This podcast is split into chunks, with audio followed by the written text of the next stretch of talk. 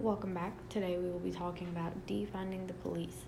This is just another topic into our dive into police corruption and reform. Now, defunding the police has always been a big topic, it's gone in and out of the spotlight for years. And it recently came back up into the spotlight after the killing of George Floyd in May by Minneapolis police officers while in police custody. It led to a lot of protests, and in the midst of all the protests, council members in the city of Minneapolis brought up defunding the police. Although it was unclear what they meant and on what level they would be defunding their police, it sparked a big conversation. Now, defunding the police can be taken on a wide spectrum, as in reform to pooling funding to completely disbanding the police. And it's always been a big topic. Oh, how far will somebody go into defunding the police, and what public safety measures will be put into place if the police get disbanded? Now, personally, I do believe in defunding the police in a reform not in a, you know, get rid of the police sense, because we do need police. Now, the most basic definition of defunding the police would be relocating or redirecting funds away from police departments to other government agencies such as schools, um, street work, mental health institutions, things like that. But what this would mean for police departments is major budget cut, fewer resources, and lack to providing training, is what the International Police Support Fund says. Now, some people call defunding the police as a step forward, some people say it's a step back, and is a lot of people think it is the first step in dismantling the police department. That is personally not what I think will happen. I think defunding the police is a step to show we're not backing down. We're going to show you what's wrong with your system our way. Now, this has become a major controversy in the media and in the recent election. Black Lives Matter has been a big push for defunding the police. So a lot of, you know, people on the side against Black Lives Matter aren't open to the idea of defunding the police because they think that, you know, Black Lives Matter is a very corrupt organization as well. That's all up for your opinion. Now, to put it simply, defunding the police does not just affect police officers, it affects everybody.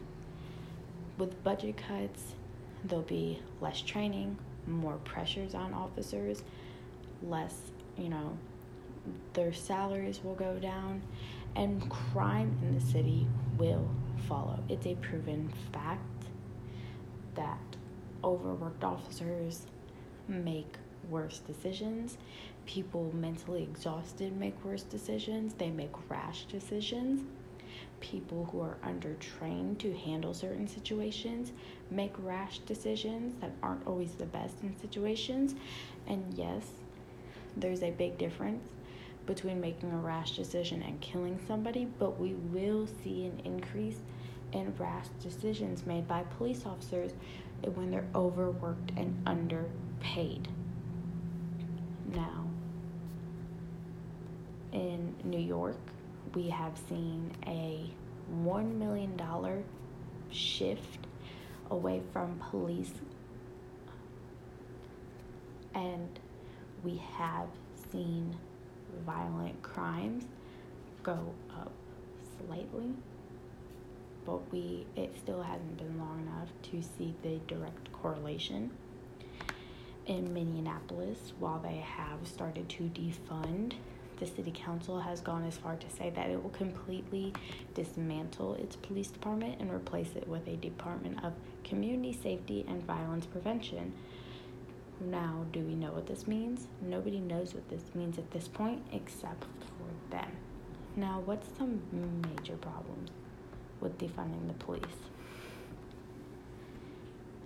In large cities like Minneapolis, more policing is necessary to confront violent crimes. Community place based pol- policing has been proved to reduce the homicide rate in New York City.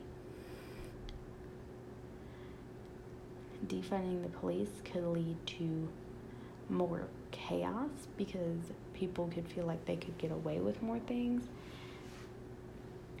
Like I said, it would cause a major boom in officer overtime, which could decrease officer morale and increase burnouts.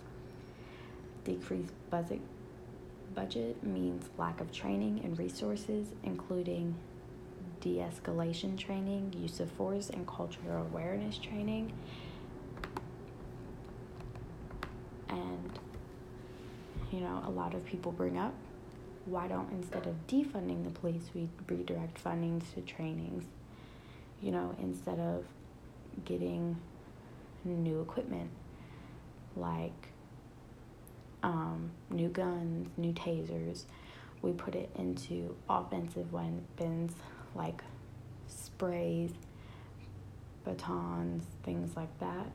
We need new equipment, better equipment, and equipment that will decrease the chance of harm onto the suspect. There needs to be more education. There needs to be more rules, more force training, and there needs to be cultural awareness training, which we don't see in a lot of police departments. Around our country, at least 16 major cities have considered measures to defund the police. Along with those cities are Seattle, Portland, San Francisco, Los Angeles, San Diego, Dallas, Austin, Minneapolis, Chicago, St. Louis, Durham, Washington, D.C., Baltimore, Philadelphia, New York City, and Hartford. So it's spread out across the country.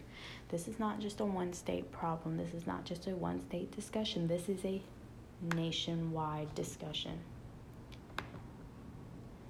Now, a lot of people think, what can we do to prevent this if it's a bad thing? Speak out about your opinions. Do your research. That's all you can do. If you are against police brutality, but you are also against police defunding, do your research on the topic. That is the smartest thing to do as a citizen. Now, what we can see as an alternative for defunding the police. Um, 20 years ago, the CIA, along with other government facilities, entered into New Orleans. New Orleans had one of the highest levels of corruption, they had one of the highest levels of police brutality cases, and they were misused funding. Their funds were cut. Government officers came in they put new training in place, they put new reform into place, and now these officers are getting more funding. Is there still issues? Yes, but it helped New Orleans greatly. All we can ask is that we keep the conversation going. You can't fight corruption with more corruption. You need to bring forward ideas of reform so, what I ask do your research, make it known how you feel, vote if you can, and keep the conversation going.